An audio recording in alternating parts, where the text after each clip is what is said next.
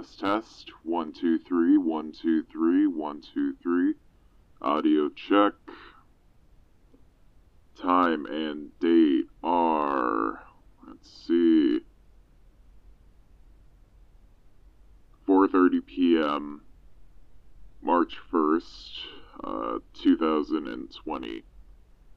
This is uh, Dr. Martin for the uh, Illuminati, um, the Vithoian Initiative, as it's known. I am currently building a research facility to house a new Hadron Collider. Said collider should be able to help us re enter our own reality.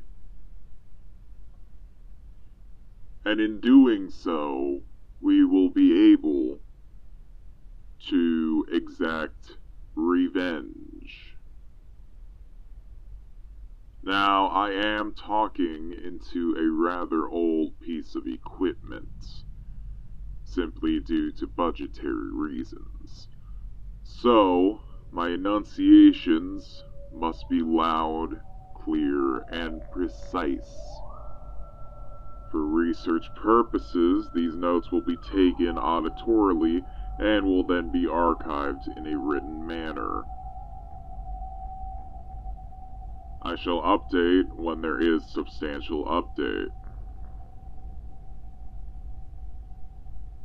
Notes of Dr. Martin, number 2, time and date, March 2nd, 2020. I've begun the I have begun the building process of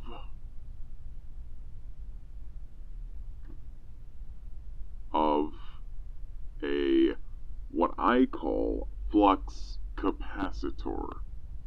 Now, I know that sounds like the concepts of movies.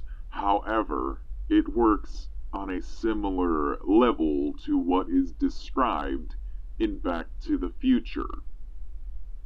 A flux capacitor will use the universe's natural entropy as a method to burst open the seams of time and space.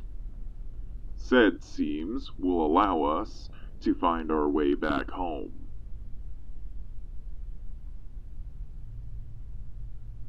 March 3rd, 2020. We are minutes away from the first test. The flux capacitors have been set up in an arrangement of four in the corners of the room. The room is shielded by blast-proof glass in an effort to protect all those outside of the blast radius just in case. Now, these flux capacitors will allow us to essentially break through time and space themselves. Time and space have become relative terms to me and my researchers. And so, we launch the experiment. I shall set the recorder close to the glass.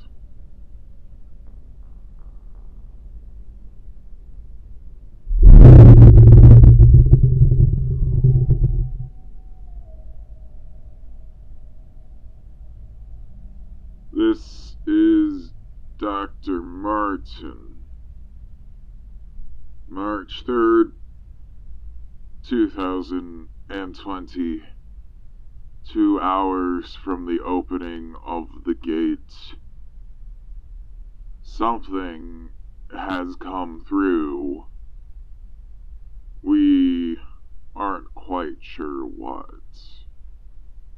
You see, when opening the flux capacitor, we happen to have a, let's call them willing research assistant. Said research assistant has since disappeared. However, in opening the room, we found something of equal mass and size. The best way to describe this being is something of tar, almost. However, it does happen to have odd scales that appear throughout its body. We are currently keeping it within a containment cell. I intend to conduct an interview when possible, as it seems it might be able to communicate through rudimentary hand signals.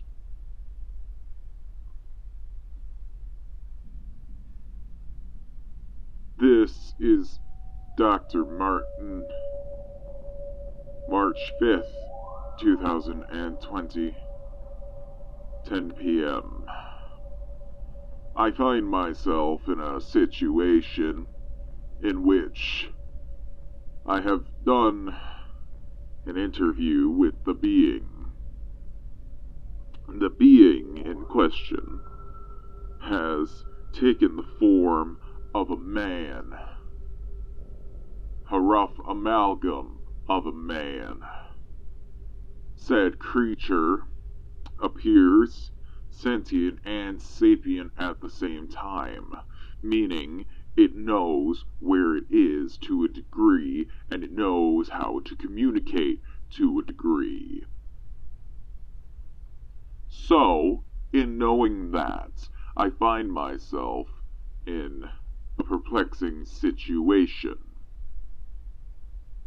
I have communicated with the beings who, uh, troubling degree. You see, in our conversations, I have found this being might be of some consequence to human origin. The being in question constantly refers to itself as Leviathan. Upon my research, it would seem that this being is from a history of Earth in which the Earth was ruled by ancient deity. Now, that is to say, there's something odd in regards to it. It is almost perfectly able to recount modern history to some degree. Uh, let it be known that there's something troubling about it, as it seems to want human contact for some odd reason. We will be sending a uh, willing test subject in to see what happens.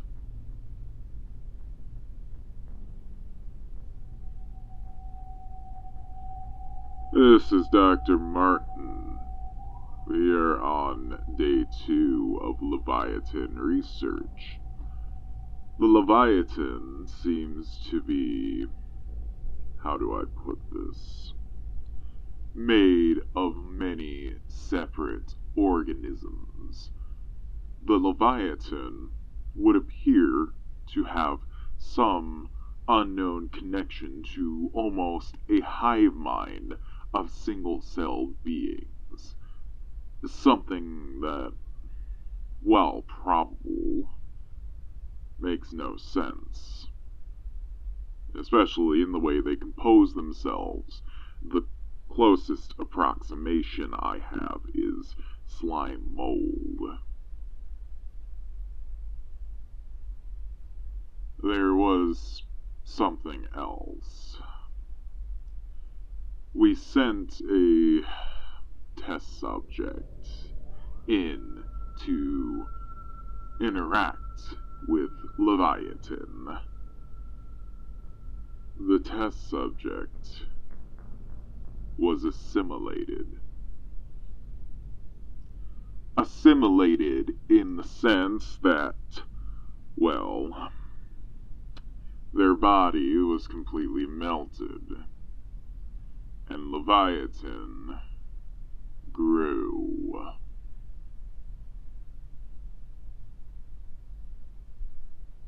This is Dr. Martin. Something troubling has arisen. We have essentially created a alternate hive mind in the Leviathan. In doing so, we essentially wiped consciousness from one of our subjects. Said subject now refers to itself as Leviathan. The being seems to be able to split and infect others with its consciousness. In attempting to destroy said consciousness with keeping the host alive through, let's say, corrective surgery, we killed the host and made a discovery. Its spinal column seems to have been fused with a black substance. Upon further observation, the substance is a part of Leviathan. It shows the similar cell structure that I saw in my first examination of its body. In a sense, a fractal of a cell. Fractal cells is something unknown to us, you see. So, there is something to be said about its biology. It's different.